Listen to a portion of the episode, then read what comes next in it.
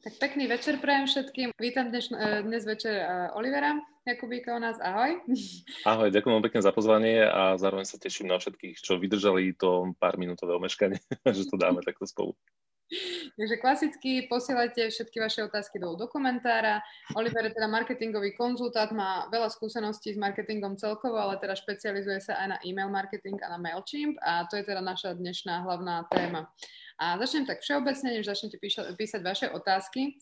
A je taká, ako keby také povedomie možno medzi ľuďmi koluje, že e-mail marketing je taký skôr spam, neradi ho používajú, tak môžeš možno potvrdiť alebo vyvrátiť, ako je to teraz s e-mail marketingom a newsletterami. Funguje to? Uh-huh. Používajú to ešte ľudia? Je to, je to účinné? Vieš čo, ja, ja začnem tým, že ja som teraz u mamky, takže ja tu mám také rustikálne pozadie za mnou a rovno to, a rovno to prirovnáme k tomu e-mailu alebo e-mailovému marketingu, že niekedy máme pocit, že možno to sú také tie zastaralé veci, ale oni paradoxne akože fungujú dobre. Dokonca v súčasnosti zažíva e-mailový marketing opäť taký, že hype, najmä, najmä v Amerike je vidieť akože zásadný nárast komunikácie priamo cez e-mail práve preto, aby je to možno skôr ako taká odozva na taký ten relatívny už akože buchod a hluk na sociálnych sieťach a mnohí influenceri, mnohé značky sa opäť vrácajú k také tej pokojnejšej, priamejšej, osobnejšej, samozrejme v rámci možností, osobnejšej komunikácii cez e-mailový marketing, takže e-mailový marketing sa naspäť vracia. A tak ako vola, kedy zažíval taký ten hype, potom to naozaj padlo práve kvôli tomu, že mnoho ľudí začínalo dostávať spamy, začali existovať naozaj veľké spamové skupiny, ktoré, ktoré nerobili nič iné, ale naozaj zahlcovali servery a e-mailové schránky, tak samozrejme to potom trošku poznačilo takúto nejakú pozitívnu odozvu, ale dnes sa to naspäť vracia, takže, takže je to že super. A stále e-mailový marketing, iba, iba to ukončím, patrí medzi najúspešnejšie email, teda marketingové komunikačné kanály z pohľadu nejaké reálnej konverzie. Samozrejme, ak je dobre nastavený, ak, ak, ak ho vieme uh, správne používať. Uh-huh. A keď teda hovoríš, že ak je dobre nastavený, existuje možno nejaká špecifická cieľová skupina, že pre ktorú sú vhodnejšie práve e-maily? Uh, vieš, ja by som povedal, že takmer každá skupina, ktorá dokáže pracovať s e-mailami, tak je, je, je vhodná. Možno by som teraz povedal, musím byť tichšie, keďže som u mami, že možno tá úplne tá, že tá staršia veková kategória, povedzme 60 plus, a naozaj to vidím teda uh, aj na maminke, že keď je príde nejaký e-mail, tak, tak uh, sa bojí, že či môže na niečo kliknúť, nemôže. Tam si myslím, že samozrejme sú tam nejaké možné, možné rizika, práve takéto, a vtedy, ale s tým sa dá pracovať, ten e-mail môže byť vtedy jasný, zrozumiteľný a exaktný a dôveryhodný, ale v princípe každá veková skupina skupina vie reflektovať v závislosti od toho, kto je odosielateľom. To znamená, že ak som značka, poviem to opäť na nejakom konkrétnom príklade, ak som populárny spevák, speváčka a mám svoju fanbase, tak v princípe akýkoľvek komunikačný kanál, ktorý zvolím, tak tá fanúšikovská základňa, ktorá chce dostávať do mňa informácie, tak ho bude akceptovať. Takže nie je to možno to skôr taká filozofická otázka, že nie je to ani tak o tom, že, že tento nástroj je špecifický alebo nie je špecifický. Skôr je to o tom, aký vzťah má medzi, medzi odosielateľom a, a príjemcom alebo recipientom. Ale principiálne asi, keby som mal teda dať že nejakú konkrétnu úplne odpoveď, tak asi tá najaktívnejšia veková skupina niekde vo veku 25 a 35-40 rokov je možno takým tým typickým uh, ako keby, že, že segmentom alebo tou cieľovou skupinou. V Amerike je to trošilinku mladšia skupina, v Európe je to možno skôr niekde 35, 40, 45. To funguje dobre. A čo sa týka tých odosielateľov, tak existuje aj tam, že je to napríklad vhodné pre e-shopy, ale nevhodné pre nejaké iné druhy podnikania, alebo pre koho sú vlastne e-maily taká hodná voľba? Um, ja teraz ne, nechcem, aby to vyznelo nejako tak, ako, že, že veľmi popularizátorsky, ale poviem, že asi pre každého. Opäť skôr potom závisí v tomto prípade od typu obsahu. Ak som e-shop, tak uh, samotní moji zákazníci sú oveľa viacej otvorení tomu, aby som dostával e-maily alebo e-mailovú komunikáciu, ktorá bude viacej komerčne ladená. Hoci aj tu platí pravidlo, že nemali by sme to prepáliť a že nemali by sme v úvodzovkách predávať, ale mali by sme sa snažiť vytvárať chuť nakupovať, čo je naozaj taká tá základná paradigma úspešnosti v rámci marketingu a v rámci salesu. Ale v prípade e-shopov môže byť ten obsah viacej, viacej produktový, viacej komerčný. Ak som napríklad nezisková organizácia, tak môže byť viacej edukatívny alebo viacej vysvetľujúci a, a pomáhajúci pochopiť nejakú problematiku. Ak som, ak som uh, nejaká B2B spoločnosť, ktorá poskytuje, vymyslím si, konzultačné služby, právnici, koučovia a tak ďalej, tak opäť ten typ obsahu bude trošku iný. Čiže v princípe potom závisí od toho skôr, že kto som a, a každá, každý segment podnikania si určite vie nájsť ten, ten, voice, ten tone of voice alebo tú, tú komunikačnú tonalitu takú, aby zachytil tú, tú svoju celú skupinu správne. Takže ne, nevidel by som tu nejaké limity a veľmi pekne aj vo svete fungujú kampane individuálnych osobných značiek, naozaj že konzultantov, politikov, umelcov, vedcov, um, ja neviem, od Dana Arielyho cez, cez mnohých ďalších popularizátorov, povedzme nejakých odborných vecí, samozrejme cez e-shopy, vyslovene, že fashion brandy, až po, ja neviem, čo všetko možné na svete. Mm-hmm. Takže keď za tebou príde klient teda z rôzneho segmentu, tak uh, začne s ním riešiť nejakú stratégiu, alebo ako to funguje, keď chcem začať s tým e-mail marketingom? Ja som si pozeral uh, jedno to vysielanie, kde tu bol uh, Peťo Šebo, keď si sa ho pýtala, že ako vlastne riešiť uh, marketing na sociálnych sieťach, že či je potrebná stratégia. On presne povedal, že tá najhoršia možnosť je, že príde klient a povie, že spravte nám Facebooky, nech, nech proste idú. A, a tak ako potrebujeme vlastne marketingovú stratégiu mať v princípe pri všetkom, tak aj pri e-mailovom marketingu. A opäť z praxe prichádzajú častokrát za mnou aj ľudia, ktorí mi povedali, že vieš tak ja som si našiel ten MailChimp, lebo však on je taký naozaj veľmi známy nástroj a on pôsobí veľmi intuitívne a veľmi, veľmi jednoducho. Tak som si tam naklikal nejaké konto, teraz som si natiahla nejaké kontakty, ok, nebudeme riešiť, či sú legálne, nie sú legálne, proste nejako som ich tam dal. Poslal som nejaké kampane a stále nás hovorím to nejaké, hej, že nejaké konto, nejaké kontakty, nejaké kampane.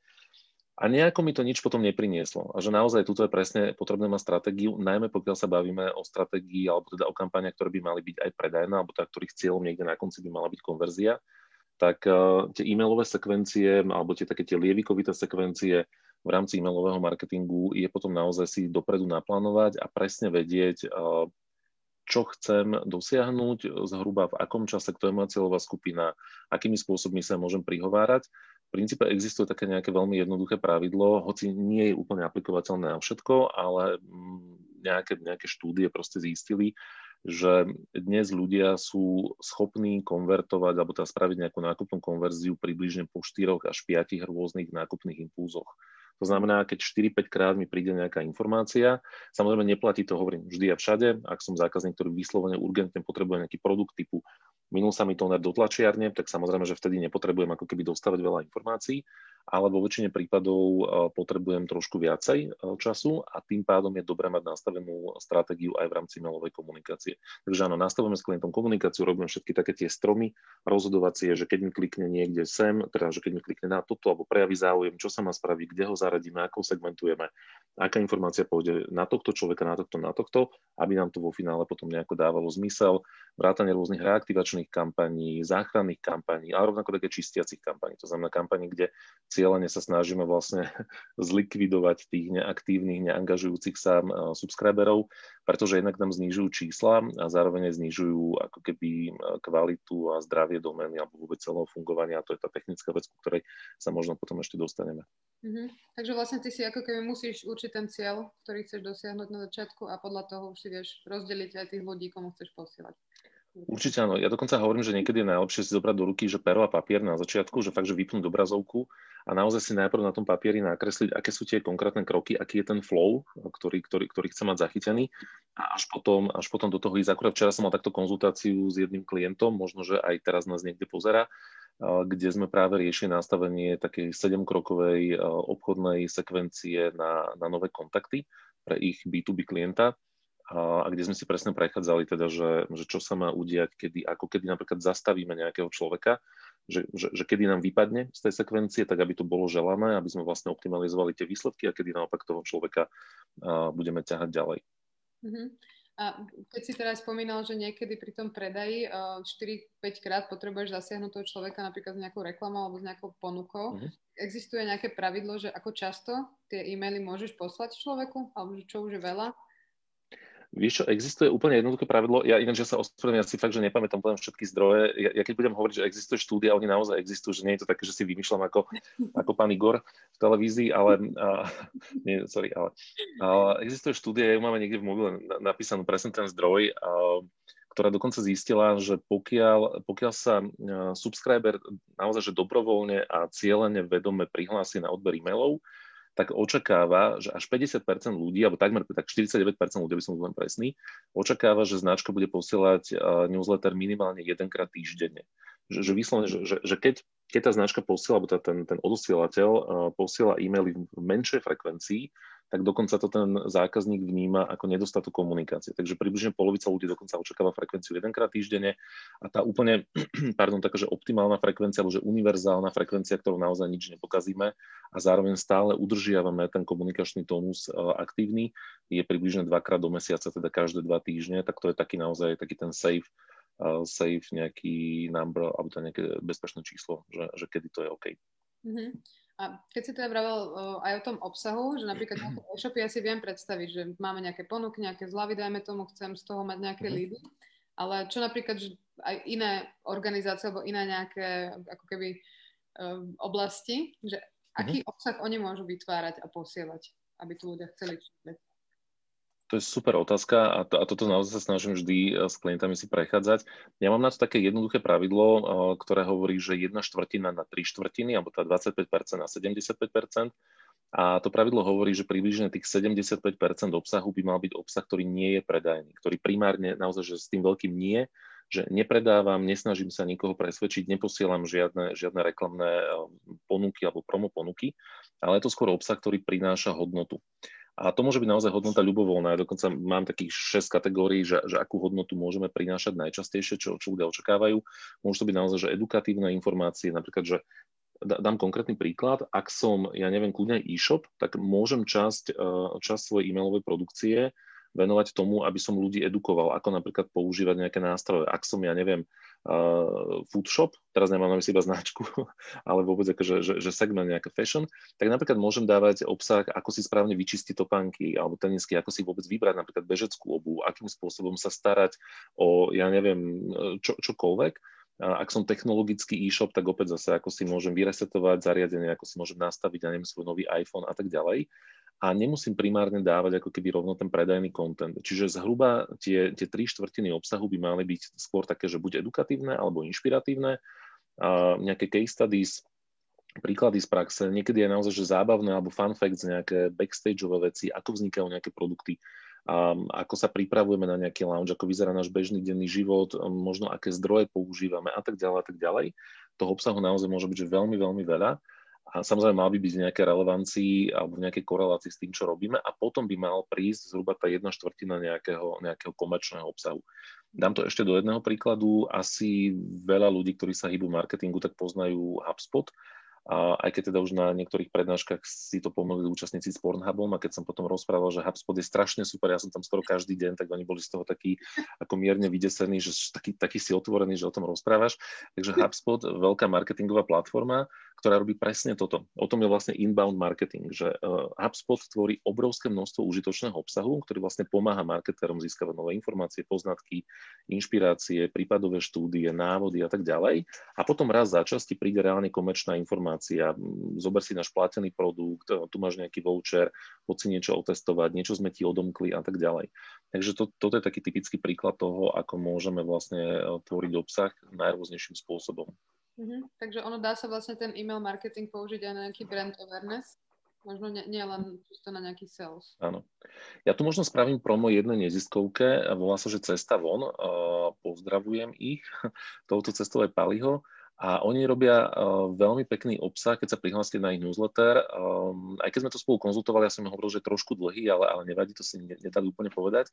Ale v každom prípade robia veľmi pekný obsah, kde vlastne oni hovoria a píšu, akým spôsobom pracujú s tými cieľovými skupinami, s tými svojimi klientmi. Oni sa teda venujú primárne rómskym komunitám, alebo teda rómskym mamám, omamám, ktoré pomáhajú vychovávať rómske deti.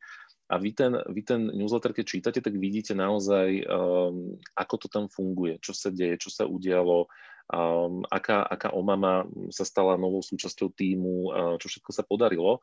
A potom raz za čas príde informácia, ako môžete podporiť tú organizáciu, ale presne to skôr o tom, možno, že brand awareness, možno, že o nejakom emočnom pute, ktoré tam potom vzniká, tým, že vás vlastne pozývajú ako keby um, do, do backstageu a vidíte všetky tie veci.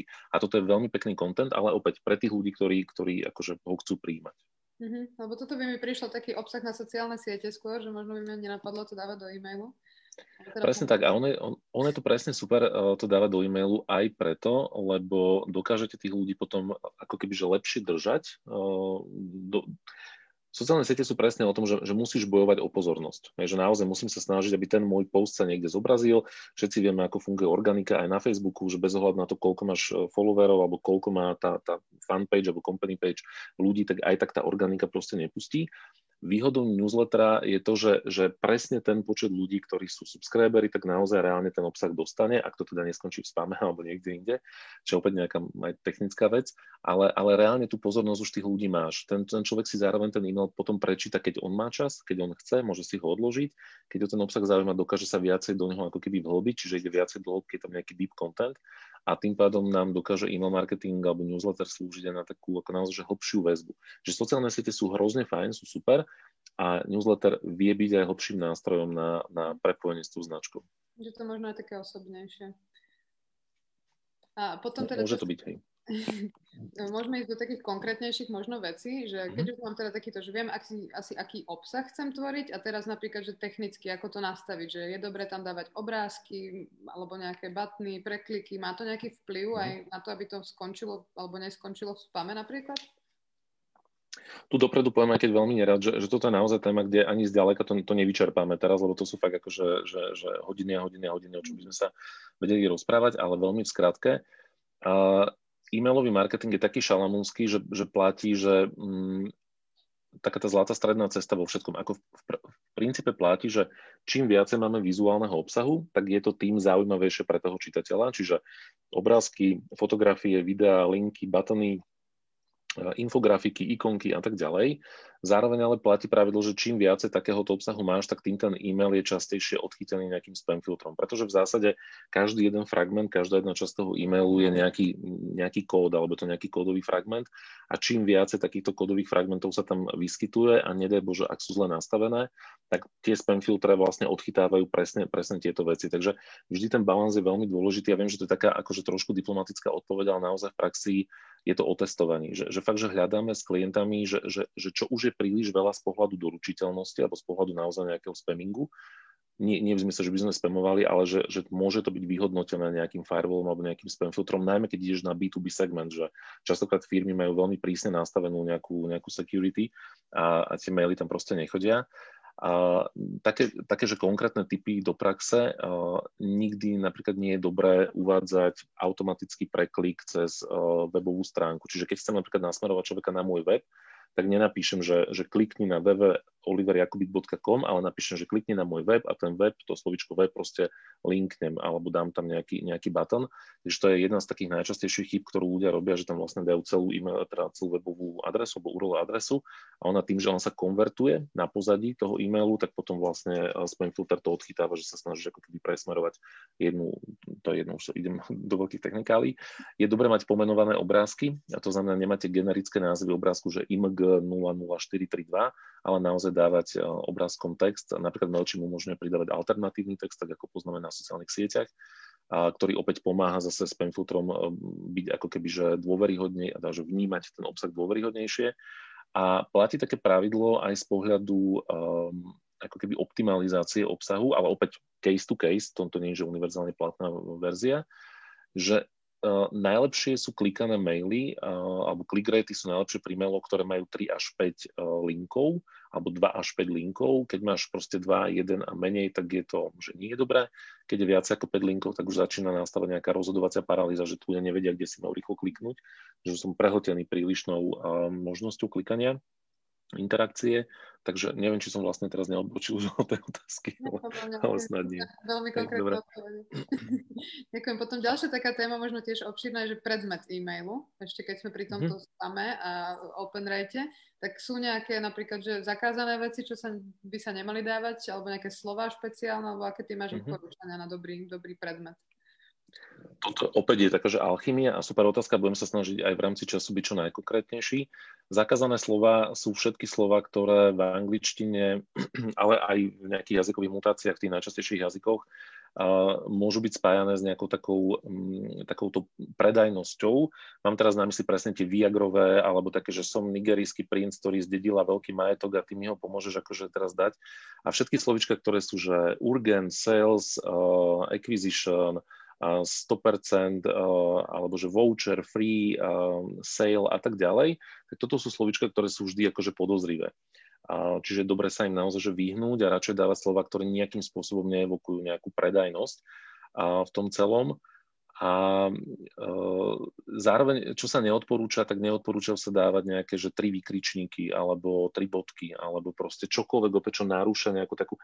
Dnes sú naozaj, že spam filtre, alebo ja, ja to zjednodušujem, spam filtre, ale za tým je proste naozaj, že, že, že veľký backend, ktorý, ktorý monitoruje e-maily sú už pomerne naozaj že inteligentné a dokážu ako keby rozoznať, že či, e, či ten jazyk je proste prirodzený, či je to nejaká human language, alebo je to, je to fakt ako keby, že, že sales nejaký pitch, hej, že, že ideme vyslovene, že predávať.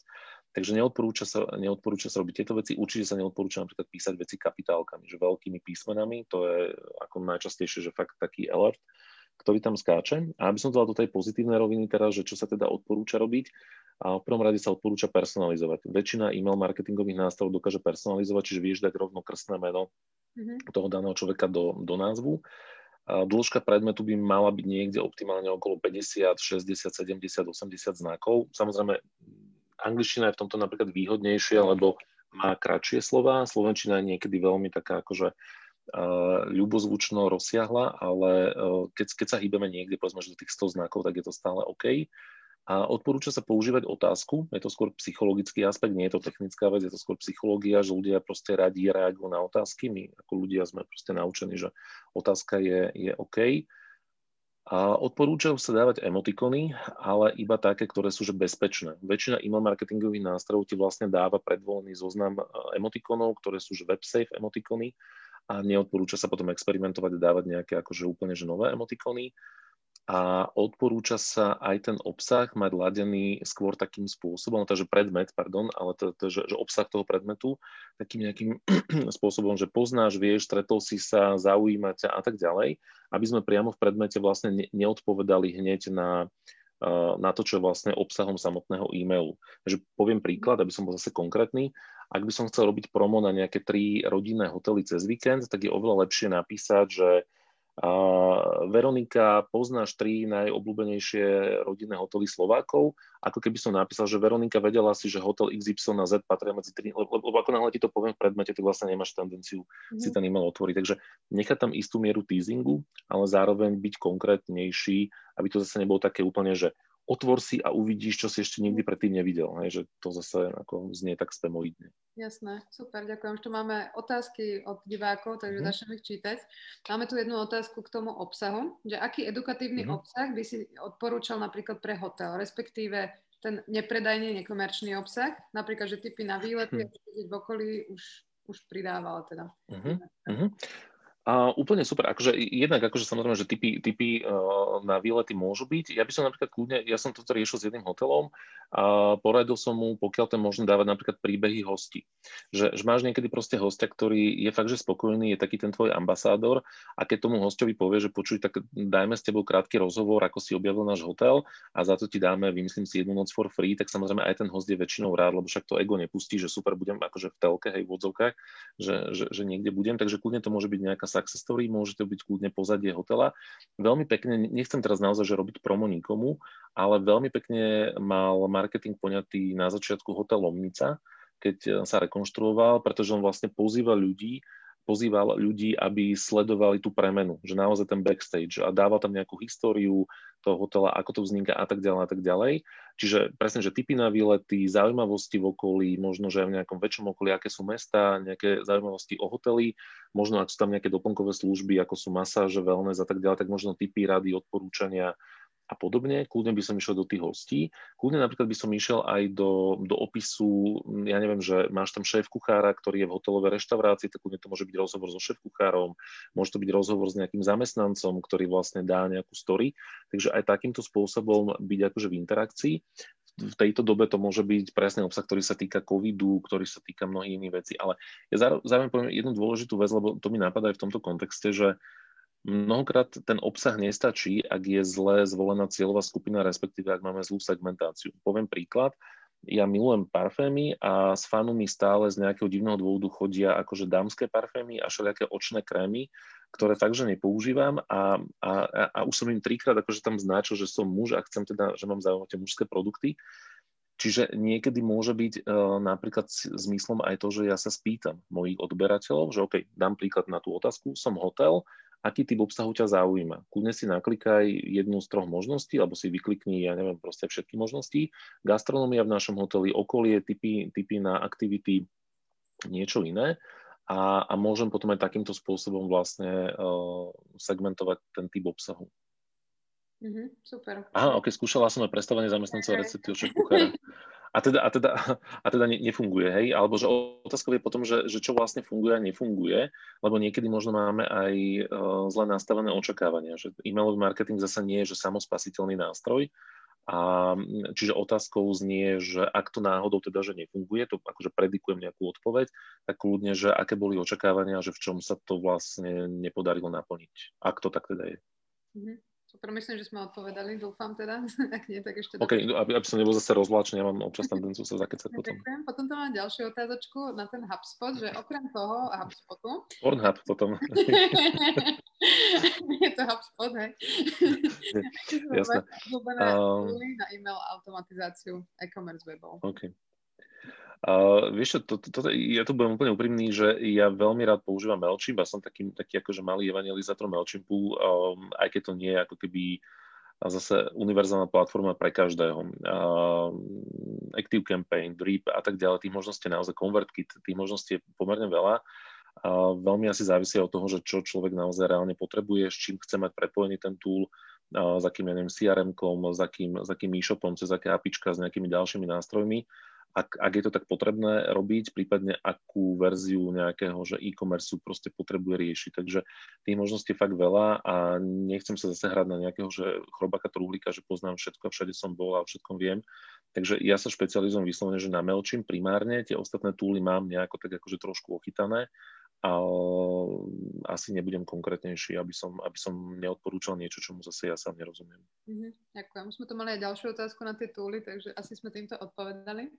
Okay. A potom je to taká otázočka, že čo hovoríte na ten nástroj, software a kauzu, kde si odosielateľ mohol do odoslaného e-mailu dať možnosť špionáže, v zmysle, či príjimateľ vôbec e-mail prijal, či ho otvoril a ako dlho na neho pozeral. Uh-huh.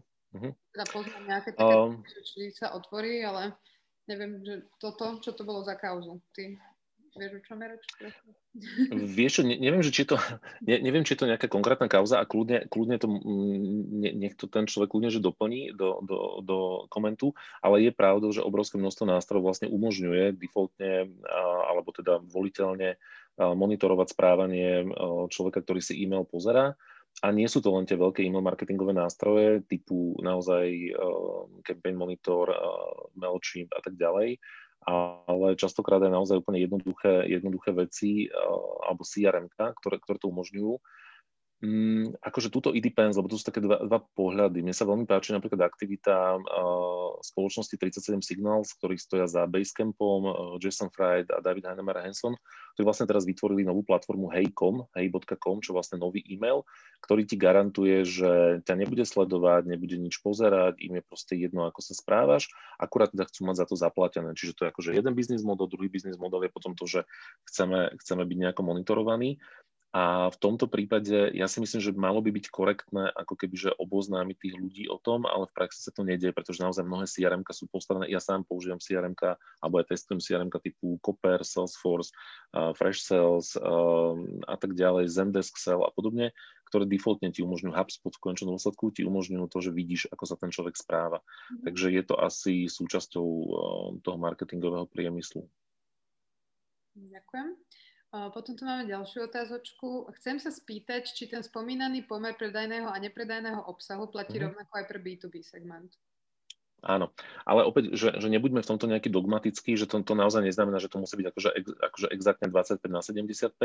Uh, niekedy sa dá podporiť, alebo, alebo potrebujeme proste podporiť uh, nejakú konkrétnu kampaň alebo konkrétny predaj, čiže môžu skutne za sebou aj 2-3 predajné e-maily alebo nejaká predajná sekvencia s vouchermi, s promom, so zľavou a tak ďalej.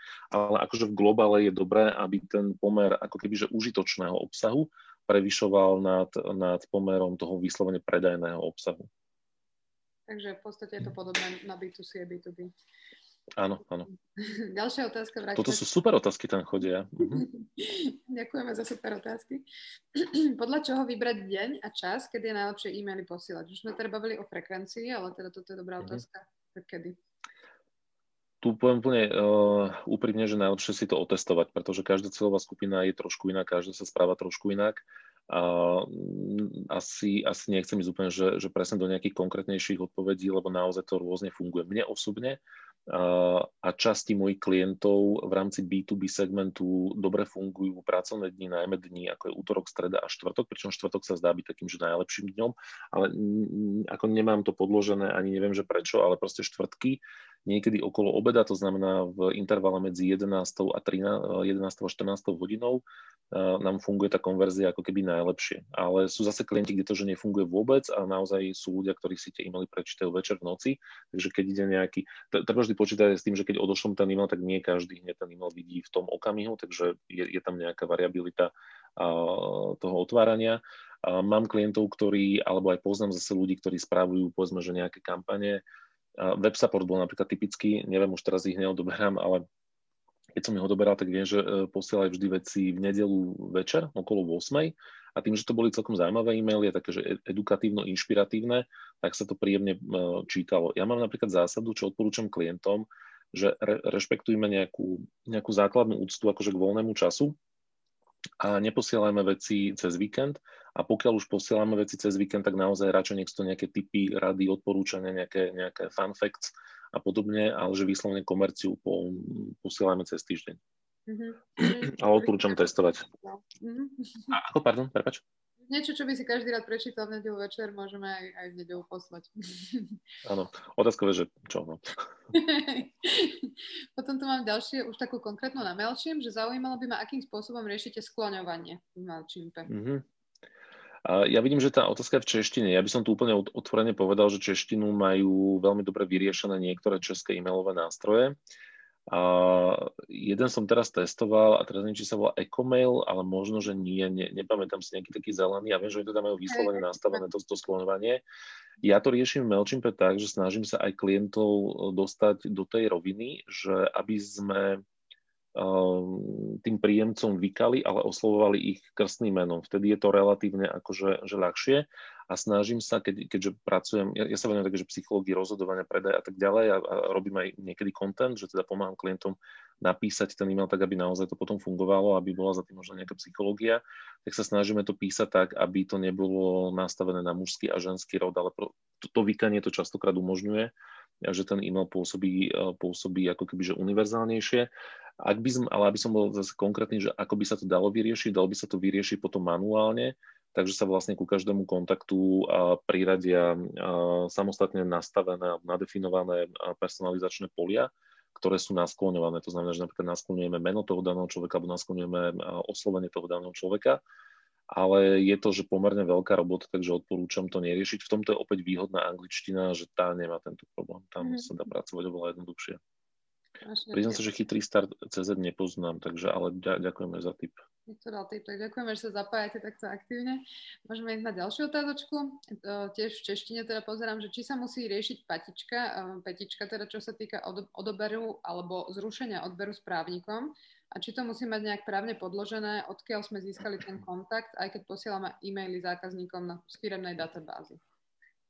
Len k, tomuto funny story na, na úvod, že keď som začínal s Mailchimpom, tak Mailchimp bol vtedy ešte v nejakej beta verzii a ja som hneď prvú kampaň, ktorú som odoslal, tak som vymazal unsubscribe link zo spodu, lebo som si povedal, že nie som debil, aby som proste dával unsubscribe link, že sa mi ľudia budú odhlasovať, že to je akože kontraproduktívne, tak som rovno dostal Ben, zákaz, zablokované konto. Mal som napísané, že celoživotný Ben, lebo že, že proste to je akože to najzávažnejšie porušenie. Tak ja som vtedy písal na support do Mailchimpu a som to hral, že ja som akože poor guy from Slovakia Slovakia, že ja nerozumiem po anglicky, že som nevedel, čo znamená unsubscribe, že ja som si myslel, že to je nejaký reklamný akože link, že, že preto som to dal preč. A teraz náspäť teda k tomuto. Uh, ne, nemusíme to vyslovene riešiť asi, že s právnikom, ale zase je, je dobré, pokiaľ akože nemáme istotu, tak uh, to riešiť s právnikom. V každom prípade z pohľadu legislatívy v e-mailovej petičke určite musia byť následovné informácie, musí tam byť uh, unsubscribe link, teda link, kedy sa naozaj môžem jedným kliknutím pardon, veľa rozprávam odhlásiť. Musí tam byť určite adresa, fyzická poštová adresa nejakého sídla. Malo by tam byť obchodné meno alebo teda identita odosielateľa a odporúča sa, respektíve napríklad Mailchimp to má ako povinnú indikáciu, odporúča sa mať aj krátke zhrnutie, že odkiaľ máme ten kontakt a to vlastne pomáha znižovať mieru unsubscribe. Lebo niekedy sa naozaj stane, že človek sa prihlási niekde, potom zabudne, prípadne prebehne dlhší čas od prihlásenia na odber nejakého newslettera po ten prvý newsletter a je vlastne pripomenúť ľuďom, že tento e-mail ste dostali na základe vášho prihlásenia na odber alebo a tak ďalej. Uh, takže, takže to je asi odpoveď na to celé. Máme tu nejaký diváka, kľudne sa napí medzi tým, že teda či by sa dalo urobiť nejaké kombo, že e-mail a zároveň celé jeho nahovorenie, aby sa to teda človek ľuďom, keď sa nechce čítať, vo forme podcastu. Skúšal si niekedy niečo také? Vieš čo, ja, ja dokonca, keby si išla na moju stránku, ja mám dva online kurzy, ktoré som spravil uh, v čase korony. Jeden sa týka uh, formovania, budovania osobnej značky na LinkedIne a druhý sa týka agile marketingu a všetky sú robené presne formou online, uh, teda audio podcastu, ktorý ti príde e-mailom. Takže možno to napísal aj niekto, kto, kto, kto je účastníkom toho kurzu. A ináč mal som na to veľmi dobré odozvy, že naozaj proste tá, tá lekcia ti príde do e-mailu, to znamená, vieš sa k nej kedykoľvek vrátiť. A keďže je to vyslovene audio obsah, to znamená, každá lekcia má nejakú hodinu, tak si fakt akože pustíš. Uh, mám, viem, že jeden účastník mi písal, že keď naozaj že uspáva deti, jedna účastníčka písala, že vždy keď kojí, tak si ma pustí do ucha a, a popri tom teda ako kojí, tak počúva tú lekciu. Uh, takže možno, možno áno. Dobre, takže toto môže byť cesta. A ešte posledných pár minút, takže ak máte nejaké otázky, ešte, ešte pokračujte.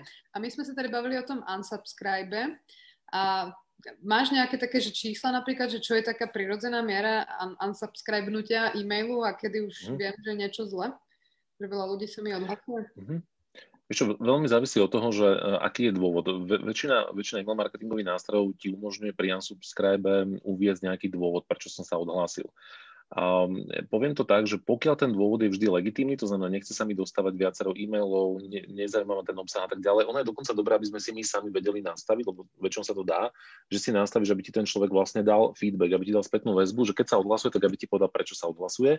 A vtedy ten počet až tak nerozhoduje v tom zmysle, že logicky, že keď sa niekto odhlasí, tak to znamená, že asi prestal mať záujem, takže asi možno niečo robím zle, ale keďže dostávam tú spätnú väzbu, tak viem potom na základe toho zvyšovať kvalitu. Problémom je, keď sa odhlasujú tí ľudia z dôvodu, že nikdy som sa neprihlásil na odber alebo považujem tento e-mail za spam. A tu napríklad platí také pravidlo, že pokiaľ je ten rate niekde okolo 0,3% až 1,3%, čo sú naozaj relatívne malé čísla, keď si zoberieš, tak napríklad MailChimp ťa vyhodnocuje ako rizikového odosielateľa alebo proste ako neetického odosielateľa. Nie je to oficiálne číslo, ale hovorí sa na diskusných fórach, že niekde okolo 0,3-0,4% unsubscribe už si vyhodnotený ako, ako nekorektný odosielateľ, pokiaľ teda ten unsubscribe je označený ako, ako že spam, že nikdy som nebol prihlásený. A mm, sú niekedy kampane, ktoré sú vyslovene, že čistiace. My dokonca s klientami veľakrát robíme kampane, ktoré sú zamerané na to, aby sa odhlásili ľudia, ktorí nechcú odoberať mm-hmm. už ďalej ten obsah. To znamená, že sa im pošle, že ahoj Peter, mm, mám pocit, že väčšinou to robíme na segment tých ľudí, ktorí dlhodobo neotvárali e-maily alebo neklikali, čiže boli to tí neangažovaní ako keby ľudia. A teraz iba neviem, či sme náhodou nezamrzli. Hej, počujem ťa, ale... A možno sme aj za...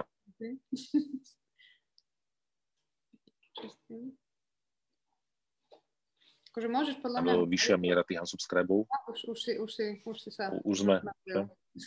Dobre, dobre. Neviem, čo, čo bolo počuť teda, ale, ale... Počuť podľa mňa bolo všetko. Mm-hmm. OK, dobre. Bolo vidno. Máme tu ďalšiu otázku takú, že na tieto čísla, takže môžeme na to mm-hmm. nadviazať, že ako by mali vyzerať štatisticky teda čísla dobrého asi newslettera, ako by si vyhodnotil ktorý by si vyhodnotil za úspešný, čo sa týka open rateu, click rateu, nejakého mm-hmm. bounce rateu? Mm-hmm. Um, opäť sa ťažko hovorí, ale v princípe priemery sú také, že, že ak je open rate, naozaj teraz hovorím, že veľmi, veľmi akože priemerné, alebo teda, že akože na, naozaj, že, že priemerné informácie alebo priemerné štatistiky, ak je open rate niekde okolo 30-35%, tak je vo všeobecnosti naprieč segmentami a odvetviami považovaný za úspešný. Ak je click rate niekde okolo 8 až 10%, tak je to naozaj považované. Mm-hmm. To znovu zamrzlo. Hard bounce, opäť mám pocit, že sme... Áno, na chvíľočku si opäť sme trošku si zamrzli, že? Dnes máme technické problémy, ospravedlňujem sa, to škaredé počasie. Počuli sme naposledy asi open rate, teraz sme znovu sekli.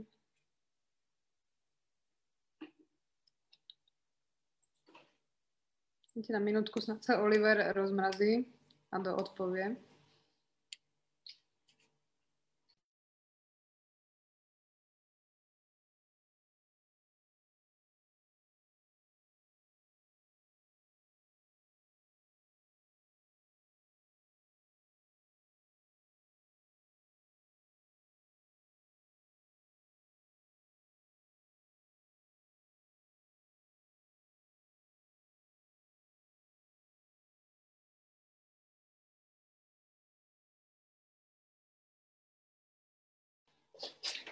Oliver nám spadol, dajte na minútku, zavoláme ho naspäť, snáď sa nám podarí dokončiť túto odpoveď. A to už bude asi aj posledná otázka, takže kto má ešte záujem si vypočuť odpoveď, ešte chvíľočku vydržte. A nahodíme ho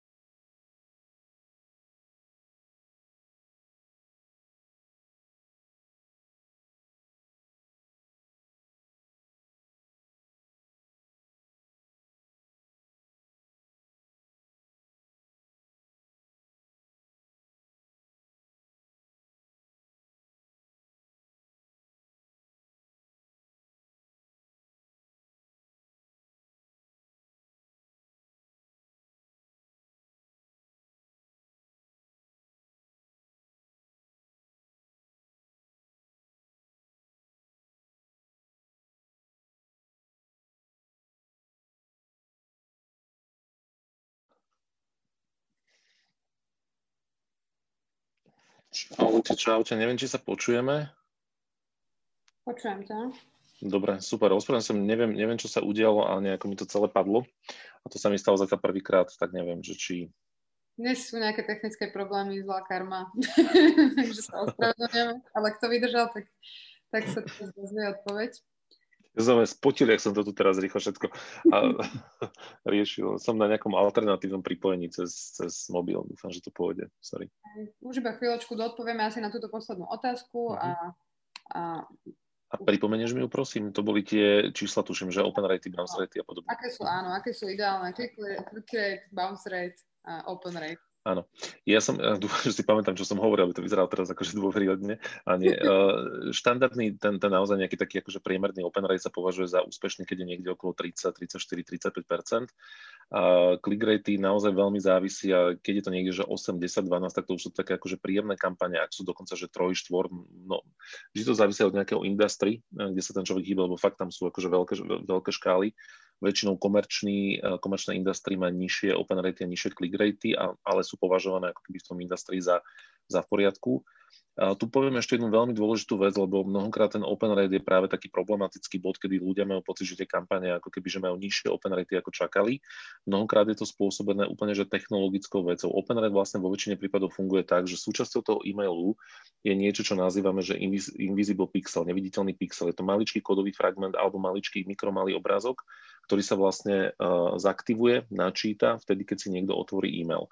A pokiaľ má ale niekto zablokované napríklad zobrazovanie obrázkov v Outlooku alebo má proste nastavený akýkoľvek nejaký funkčný adblocker alebo trackblocker alebo proste čokoľvek, tak v tom momente sa vlastne udeje to, že ten obrázok alebo ten, ten kódový fragment nebol zaktivovaný a open rate je vlastne nižší, ako je skutočný open rate. To znamená, že aj človek, ktorý videl ten e-mail naozaj, tak vlastne v tej štatistike sa nenachádza.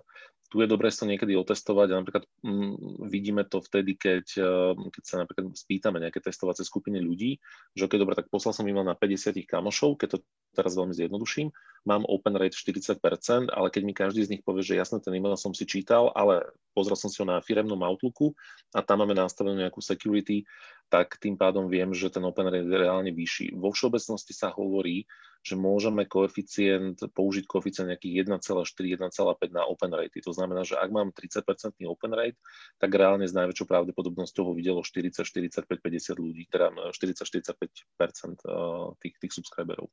Mm-hmm. Ďakujem. Potom je tu ešte ďalšia otázka na tie čistiace kampane. Aká dlhá doba je podľa teba teda neotvárania e-mailov zaradená už do tejto čistiacej mhm, kampane. Mhm. News tu posielajú teda každý týždeň a plánujú prečistiť databázu, ale nevedia, že akú dlhú dobu do minulosti je mhm. vhodné vytvoriť segment, na koho čistiaca kampaň pôjde. Ak naozaj posielame poctivo, že pravidelne každý týždeň ten e-mail, tak kľudne by som tú čistiacu kampaň dal napríklad na ľudí, ktorí si neotvorili a povedzme, že posledných 5 alebo 6 kampaní, alebo posledných 10 kampaní. Veľmi závisí opäť, že či sú to akože aký segment a podobne, lebo sú mnohokrát ľudia, ktorí uh, síce si neotvárajú tie kampane, ale z nejakého dôvodu ako keby, že chcú tam byť prítomní, ale vtedy práve tá čistiaca kampaň vlastne slúži na to, aby sme to ako keby že verifikovali. Vo všeobecnosti sa odporúča robiť čistiacu kampaň aspoň raz za 6 mesiacov, ale pokiaľ je tá frekvencia vyššia, tak samozrejme priamo úmerne to môžeme, môžeme tie veci, alebo tá, tú, tú frekvenciu, alebo ten čas zvyšovať. Čiže kľudne by som možno išiel do toho, že posledných 5-6 kampaní, dokonca MailChimp má napríklad predvolenie nastavenú jednu segmentáciu, že človek, ktorý si neotvoril žiadnu z posledných piatich kampaní, a teda nie je to náhoda, že to mal nastavené takto, tak e, že asi možno, že v tejto frekvencii, alebo by som to postavil na možno, že také, že dva mesiace, tri mesiace. Chápem, že to sú teraz iné čísla, ale možno by som to vyskúšal takto. Super, ďakujem ti. To už bola asi naša posledná dnešná otázka. Vyčerpali sme čas. Ja ďakujem všetkým, ktorí vydržali naše dnešné problémy s technikou a vydržali až do konca. Veľmi pekne ďakujem Oliverovi za jeho odpovede, skvelé otázky. Takže... Ďakujem veľmi pekne za pozvanie a ďakujem naozaj všetkým, ktorí, ktorí jednak ostali a ktorí sa pýtali a teda dúfam, že to bolo, bolo aspoň trošku užitočné. Určite to bolo veľmi prínosné. Ďakujeme pekne a my sa teda vidíme s divákmi na budúci týždeň. Dúfam takisto v stredu o 8. na ďalšom diele marketingových digitálov. Už ďakujem krásne a pekný večer všetkým. Ďakujem, čaute, ahojte.